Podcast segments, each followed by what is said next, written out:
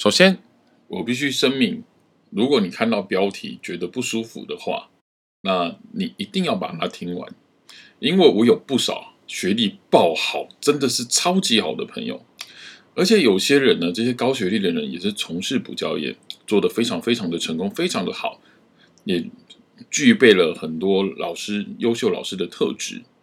那我自己指导学生呢，也很多是前几志愿的。因为我自己就是补教业，所以我们要讨论到业绩的话，确实我们也会拿说，就是我们有教出来的学生成绩优秀的学生。所以今天不是要一竿子打翻一船人的，而是要跟各位说啊，高学历不代表会教你家小孩这件事情。这篇当然也会抱怨到，就是我们最近遇到家长到底有多瞎、多短视经历，以及呢，他连香蕉都不愿意给他，只愿意给香蕉皮。然后却要请一只金刚来教他小孩。OK，好，欢迎来到今天的熊熊想起来，好久不见啦！因为最近开学周嘛，要忙招生。那废话不多说，就切入今天的主题吧。补教的高学历迷失。其实说真的吼，从业这么久，身为一个制造学历，对制造学历要刮胡起来，制造学历的人呐，要去讨论这件事情，真的很吊诡。不过，如果你们可以把这个问题放在其他面向上，就能懂我讨论的点在哪里。什么叫其他面向？就是你把高学历等于高能力这件事情换在你的工作或日常生活上，你就会发现我讲的事情可能是有通用的。那我再次强调，高学历没有错，而且高学历是一种能力的展现，无论他是考试天分，或者是他非常努力。他一定是有成就的，只是要注意的是，这能力可能是无法转移的哦。好，首先我们要体认到，人有所谓天分，天分这件事情是很天生的。当然，我知道教育也有所谓的背景资源问题啦，否则就不会。我以前看一份国外报告，就研究出来说，白领阶级，也就是所谓的医生。律师等比较高位阶的白领阶级，比较容易复制白领阶级出来，就是教育他的小孩变成一样的身份。追根究底的问题就在于教学这件事情本身是要不断从经验中成长的，那这些经验呢也需要资源。如果假设今天有一个人经验就是一帆风顺，那想必他遇到的阻碍就比较少。那关键点来了，遇到阻碍比较少的人，就很难体会遇到困难的人心境是什么。当然，也无法了解为什么这些小孩遇到困难他就放弃了。许多家长认为，教育的资源指的就是花钱去请老师。我只能说，这种想法只对了三分之一。花钱找老师一定不会有错啦，因为。本来我们有时候就是教育有极限，然后再加上我们学校的教育有时候也有很多问题嘛。可是为什么只对三分之一？有问题就求助他人，很正常。但是第一个，你有没有看到小孩的需求性？简单来说，小孩程度是什么样的情况，那就是需要找什么样的老师。这个很像，就是假设今天小孩的资质就是一个，我们用运动来举例，小孩的资质就是一个初学者，然后你找一个非常高端的教练来教他，然后教他很难、困难、困难的运动动作，小孩是学不起来的，因为他毕竟没有那个基底。那还有个问题就是说，其实你有没有看出小孩的天分？这件事情也很好玩，为什么？因为天分在那里。你不去发展，我们很多时候会发现，家长会砸很多的钱，请非常高学历、很厉害的老师去补这个小孩完全没天分的东西。我们不是说没天分就放弃了，我绝对不是这样讲，而是当这样的行为你不断的投注进去，然后不断的消耗你的资源，但他的成绩拉不起来，那你只是最后会怪罪在小孩不努力身上，但没有体察说，比如说。他是语文天分好的人，然后你找一个数学超级强，而且他可能这辈子不用补数学的人，那最后的结果就是小孩学的很挫折。那我在教，因为我是教国文的，我们也会遇到就是数理天分超级好，但语文能力没那么强的小孩。我刚开始的时候也会觉得，为什么你不会？这个就很好看得懂啊，你为什么选不出来？你为什么这个文字你没有办法书写？等到后面才知道，说其实我们如果用优势者，或是应该说不自查天分去看别人的问题，你就会有盲点。那我再举一个例子，更简单的例子，让你们了解说请错老师是什么样的状况。呃，想必很多人都有骑机车。那无论你现在是开车族群或骑机车族群，我们都知道机车、汽车都有分级别。那我用机车为例，因为我是一个机车通勤族。假设你今天骑的是一二五机车，你理论上啊，就是找一般的机厂，最好是原厂的车行，去帮你处理你的故障嘛，因为他一定最熟悉你的机车。那假设你跟我一样是一个。重机喜欢骑重机的人，你有一台四百的、六五零的，甚至公升等级的，那我问你，你的重机会去找一二五的老师吗？不会，你一定去往原厂，然后能修理这样重机的师傅。对，可是问题就在于说，我们很有可能，我明骑的是一二五，但我去找个修六五零一千的技师来，他不是不能修，但对他来说，这个东西。可能变得他是大材小用，甚至是他无法去摸透这这个东西。那反过来讲也会出现，就是如果你小孩是天分非常非常的好，然后你找了其实是一个没有办法启发天才的人，那也会出现问题。但其实我们必须承认，多数的小孩都不是天才。我们都需要透过非常的努力。好，其实啊，这个问题不止在小孩身上，我们大人啊，对于某些事情都有领域上的极限。问题在我们从来不承认，或是成人喜欢逃避，我们会学会逃避的。小孩因为未接问题，所以他变得是无所遁形。但我们大人是遇到问题、遇到困难是可以逃避的。因此，我们会发生一个状况：当面对小孩课业明明就已经极限了，但你需要他达到你的目标，所以你会用你不够努力去包装，导致您跟小孩的关系过度紧张。因为你付出了许多嘛，就像我前面讲的，你付了补习费，尤其是请那种高学历老师，你付了很多补习费，但小孩成绩没有起色，然后你就责怪，你就责怪他。那他也会说你不懂他，小孩一定会跟你抱怨说你根本不懂我的困难，所以这样子上下关系的影响，亲子关关系当然糟。那怎么看到小孩的困难以及亲子教育问题？其实前几集都有。那如果有兴趣的话，你们可以去翻前几集。当然，如果你觉得我在骂家长，其实你们可以稍微想一下，我不是在骂你们，我是在跟你们说这些困难你们要去面对。而且要跟小孩一起面对的。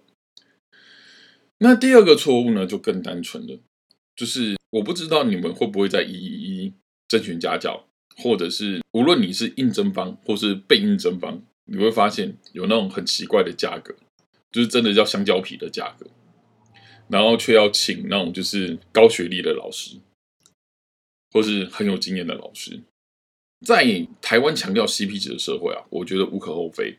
但有些价格实在是太过离谱了。我可以举个例子，例如像说，有人开三百五到五百，要请个台大学历，但资历要超过三年。就我们的眼光，业界的眼光来看，如果一个台大老师可以在一个补教业，尤其一对一的补教业做满三年，基础薪资最好是八百五到九百起跳。第一个，他学历够；第二是，他可以做到三到五年，代表他耐心也够。后面我们在讲高学历没有耐心这件事情，但我先跟你讲，如果你要找台大或者前三志愿的人，然后你需要还有资历，那麻烦你最少要开到八九百起跳，甚至要破千。原因是因为他可能在这行业本来就待得住。其实我们必须讲，很多高学历的人待不住这个行业，因为这行业需要耐心，而且要应对家长。那我后面会再讲，就是我个人的惨痛经验。我自身补习经验，跟我用了什么样的人的经验。当然，我不会讲校名的，因为这个就是有点 diss 人家，所以我不会讲校名。可是那个惨痛经验让你们参考一下。那回过头来讲，如果你用那个香蕉皮的价格，真的请到了一个星星来啊，那只有两个状况：一个是这个人涉世未深，很缺钱，他不知道他要什么，或者他不知道行情是什么，所以他去了。还有第二种可能更常出现，其实这个人呐是一直被辞退，一直被踢走，一直被辞退，一直被踢走。我们不知道原因，也不晓得为什么会这样，但他就是沦落至此，你才会用那个价格请到一个高学历的人。我我们不谈呐，就是我们不要去谈说外面的业界就是抽成很凶。我我举个例子，我之前待过两个补习班，抽成都超过一半。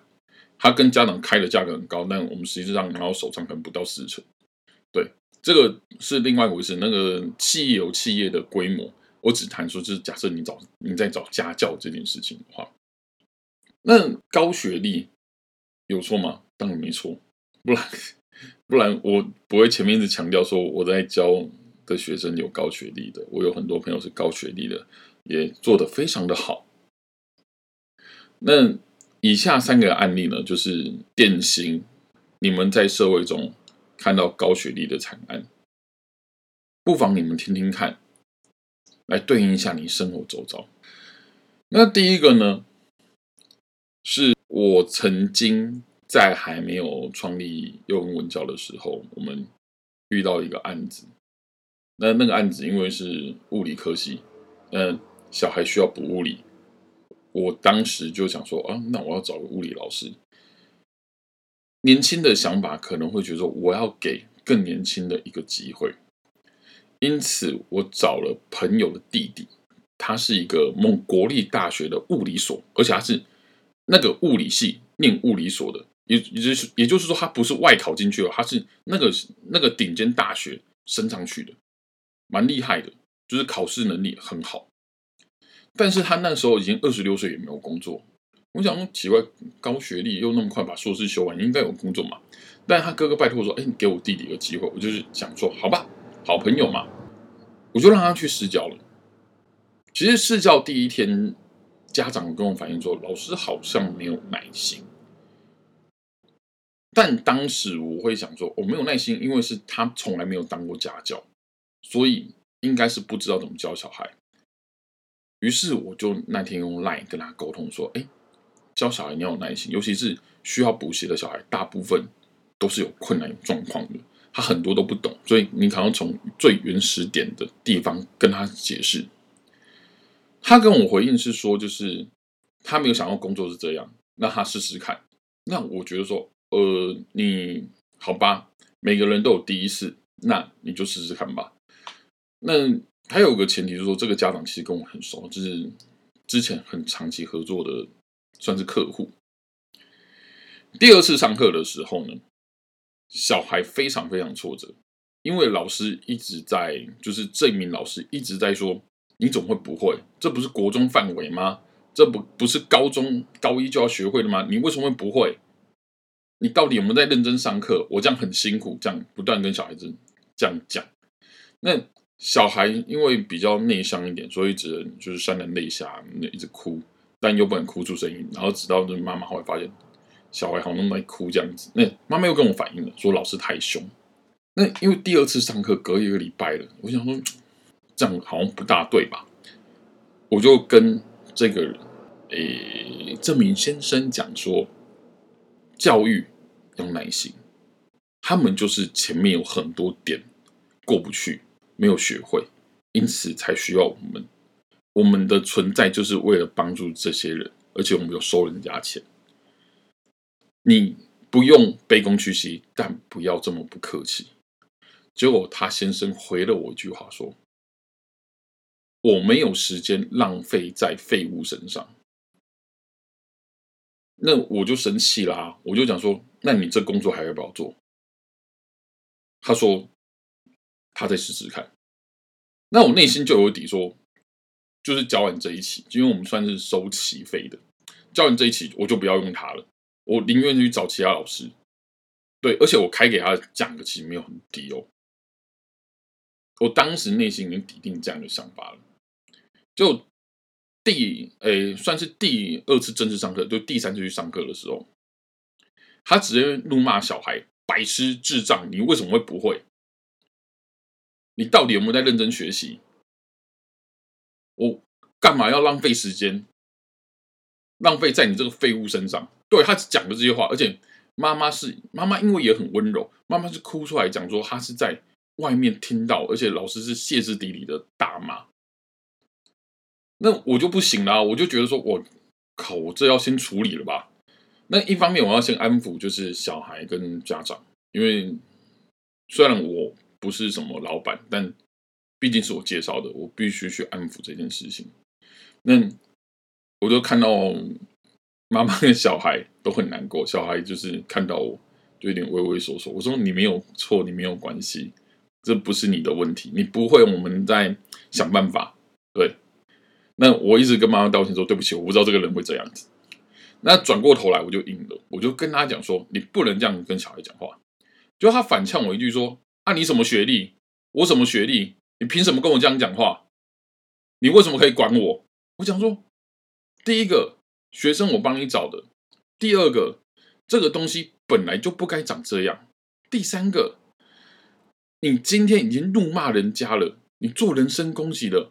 为什么你不会跟人家道歉？是我帮你道歉，他就居然直接呛我说：“你不用道歉啊，道歉是废物的事情啊！”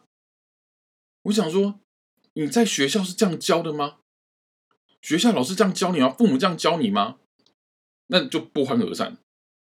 结果我就跟他哥哥讲，因为他哥是我的好朋友，虽然哥学历也蛮好的，我就跟他讲弟这样，就他哥哥第一时间跟我说：“他说很抱歉，我弟弟就是这样子，不好意思，不好意思。”那就就不要用他，没关系，不不不要给他钱，不要薪水不要付了，不要付了。然后我讲说没有关系啊，那个时时数照算啊，就是不要给人家吃亏嘛。啊，最少还有去上课。那他哥哥也都很抱歉，他讲出就是其实他知道弟弟这样子，他只能姑且一试。那我就说没关系，大家出社会都要历练，都要学习。最后领爆点来了，那我要结算薪资嘛，那来。事实上，第一堂课、第二堂课，理论上事实上我们都没在收钱。但是呢，我个人觉得说，事实上有第一堂、第二堂，也就算给你，我再多给你，就是这一期的一半费用，代表说你曾经付出过你的劳力嘛。结果他开始跟我炒老机法，他跟我讲说，我应该给他遣散费多少。多少钱？而且是一个很夸张的数字。我就跟他讲说：第一个，我们是自由业性质；第二个，我们的雇佣关系还没成立；第三个，如果每个员工工作两天就跑掉要遣散费，那请问是老板的问题还是员工的问题？就他不管，他说要告法院什么之类的，然后我就很冷讲一句说：告啊！当然，他回家之后被他哥还有被他爸狠狠的骂了一顿。那这个事情我们平息了，并没有，因为他后来就到处在就是各大的社群媒体放话啊什么之类的，说我怎样啊？对，那这也导致我后来跟所有老师都会先讲好先签约的原因，然后已经就是会录音，就是说哦，我们是怎么样运作的，原因就是在这。对，那这个案例。就告诉你，高学历的人不一定很适合教书。那第二个呢，就是我亲眼目睹的，这个是在我更早期还在别的补习班工作的时候，我这个更精彩。就是我亲眼目睹，就是那种国立数学老师啊，然后他其实教蛮久，教十年的。那因为学历很好，所以可以拿着学历招了撞骗啊。他只要教学生，学生不会，因为数学公式其实就是一点就通嘛。那有些东西要背，他只要不背，他就骂学生说：“你是白痴吗？你为什么不会？你到底有没有在用脑子？你妈脑子有没有生给你？”对，而且其实我每次听，我都内心有一震，就是为什么要这样骂小孩？为什么要骂人家父母？你可以跟孩子说：“哎，你今天脑子是不是忘带出来？”还是说：“哎，你是不是放在口袋里面要装回去？”我觉得这都还能，就是你最少幽默一点。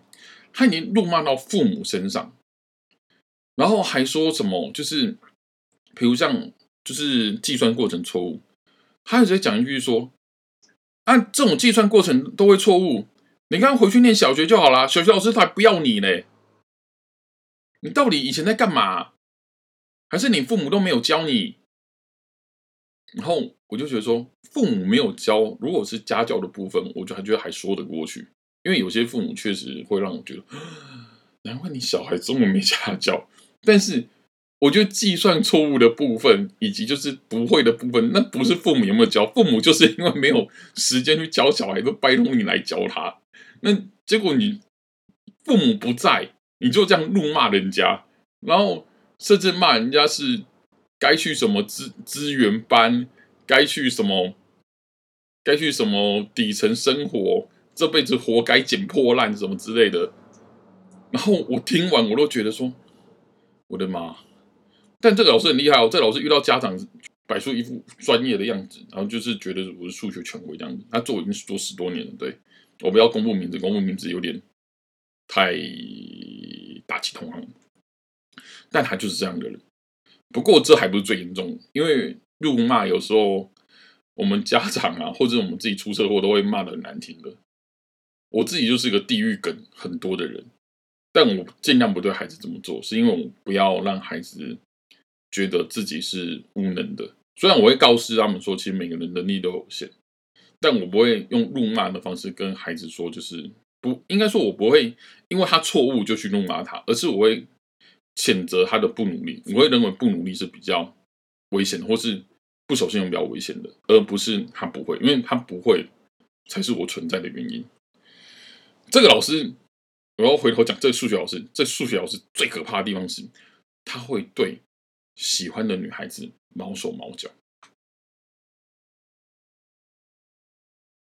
然后，因为真的是业绩太好，大家很喜欢找他。确实，因为国立大学嘛，所以他很容易塞到很多学生。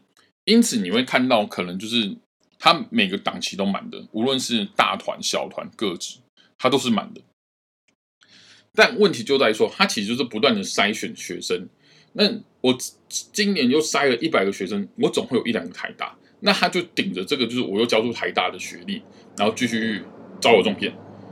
说真的，因为聪明的小孩需要聪明人带，然后聪明的小孩其实不需要人带也会起得来，只是比较慢而已。那像我的过程中，为什么我可以教出台大的学生，或者教出比如说其他清华、交大、中央啊、中资北的原因，就是在于说，我可能没有天分，但我已经洞悉到他们的问题在哪，所以我可以对症下药。那像这个数学老师，他就纯粹就是因为我用我最有天分的方式去解题，所以当你听得懂的时候，你就上去了。可是多数人其实是听不懂的，但没没办法，因为。学历摆在那边，成绩摆在那边，然后又是数学课，台湾人最爱补数学，所以他的学源源不绝。也就因此，即便补习班到各个行业都知道他会有问题，你就是拿他没辙，因为他也没有实际上做侵犯，可是他就是这样子，一点办法都没有。OK，那还有第三个呢？还有一种人叫无法沟通，其实呢。它跟第一个很类似，也是一个我我亲身接触的案例啦，只是不是我底下的人，应该说不是我找过来的老师。他呢擅长怎么，就是跟第一个一样，跟家长争执，争执说你不要干涉我的教育权，然后而且长时间对小孩精神虐待，就是他的精神虐待跟第一例不一样，他不会辱骂。他是用酸的，用考试啦。例如上说，其实你知道你父母的钱也决定你的发展吗？或者是说，这个不会很正常啊？我遇过很多家庭的小孩也不会这样，或者是他会讲说，其实上面的空气一定比较好啦，你能知道吗？听起来好像没什么，可实际上他都在算你加钱给的钱不够多啦。你的资质就这样，你不知道上面的世界长什么样子啦。然后这个这个人呢，就是比较典型那种，就是苦读上大学的那一种，所以他不是没有教学天分，他的教学其实老实讲蛮厉害的。我们必须说他蛮厉害，但他带出来的学生成绩都不怎么样。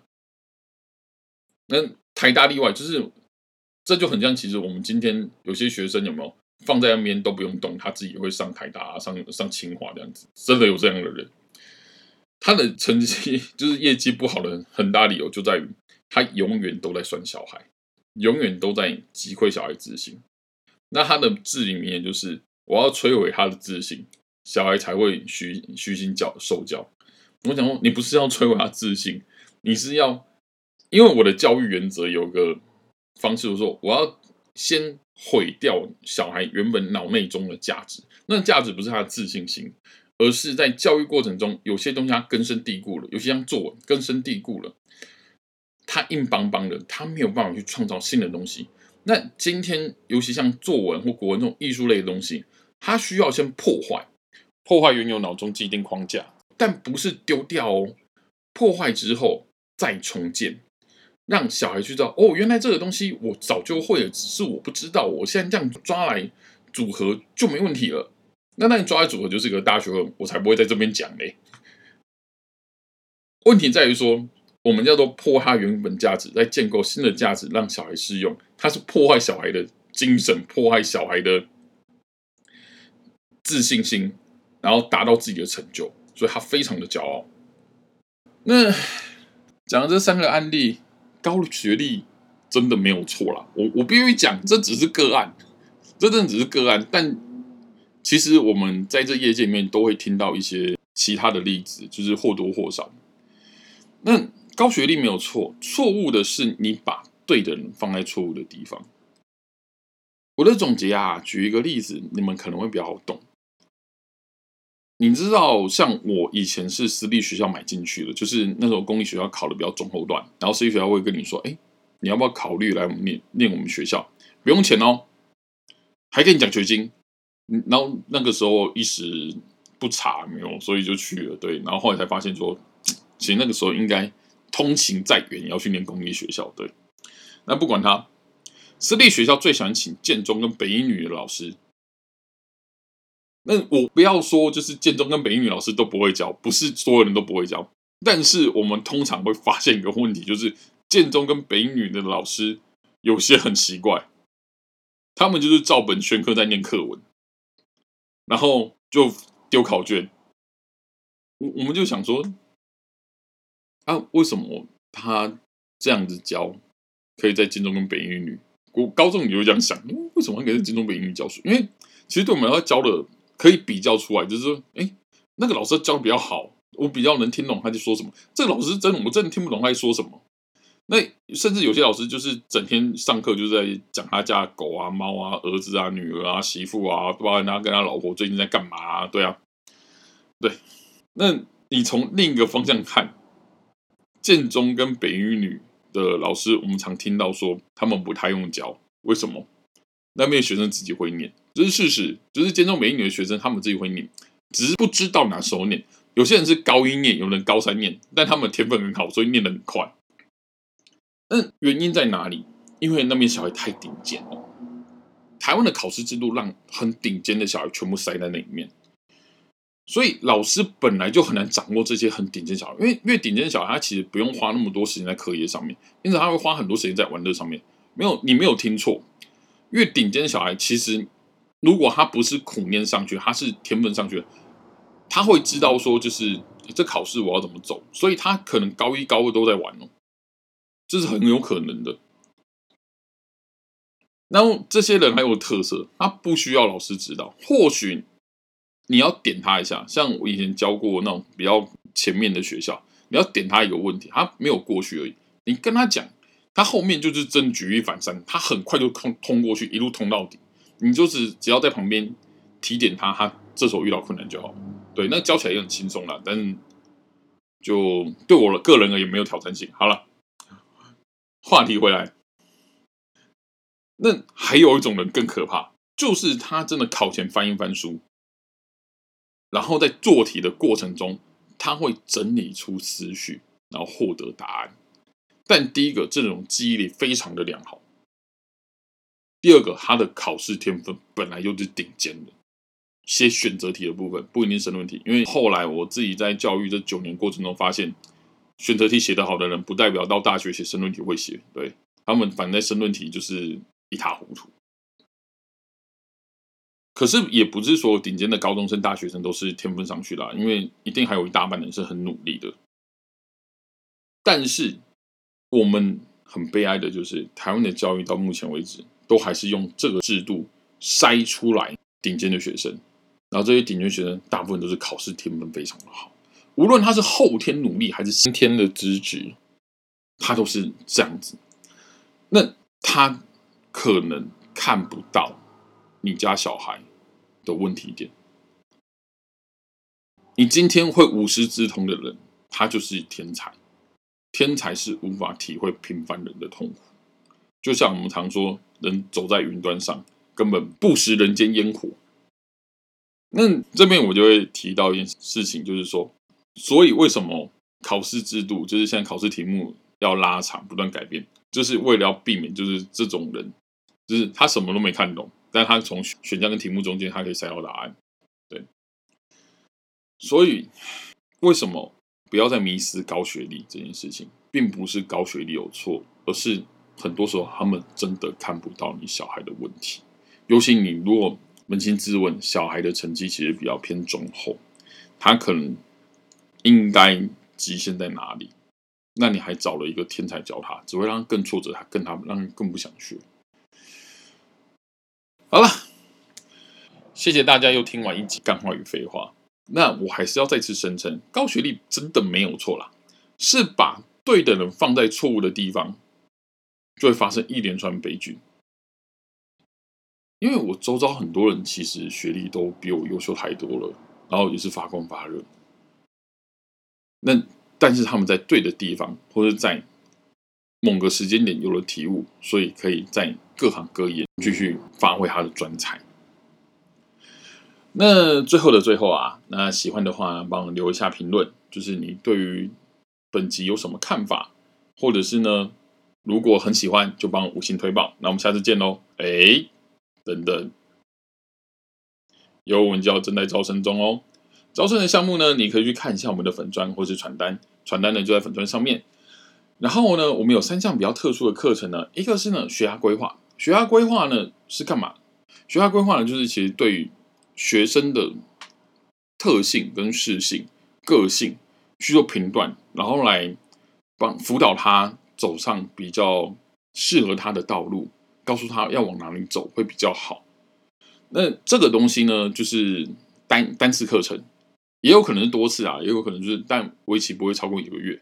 那这过程中，我们也会跟你说，就是啊，可能适合个子，还适合去团班，那适合哪个面向，不适合哪个面向，它适合什么样的老师，不适合什么样的老师，就是这一项这一项课程，这项服务是不一定要找我们做授课的。那只是我们会先提供，就是像咨询这样子。那第二个课程呢，就是比较有趣了，就是如果你是高中生，或者国中生，或者是出社会的社会人士，但你喜欢玩桌游，然后我们有个全英文桌游班，请注意是全英文桌游班，有是规则对话都要用英文。那我们会就是当然复复印一个中文本给你。但我们的桌游，即便台湾有所谓的中文中文版，我们还是坚持用英文桌游来玩。那这个班级呢，一定是三人以上才能开课，甚至有些桌游限制，要七八人。那有兴趣的话，在我的 IG 或粉专跟我联络。最后一个呢，就是我们现在有推成人英语班跟成人作文日记班。成人英语班就很简单，商业用，商业沟通用。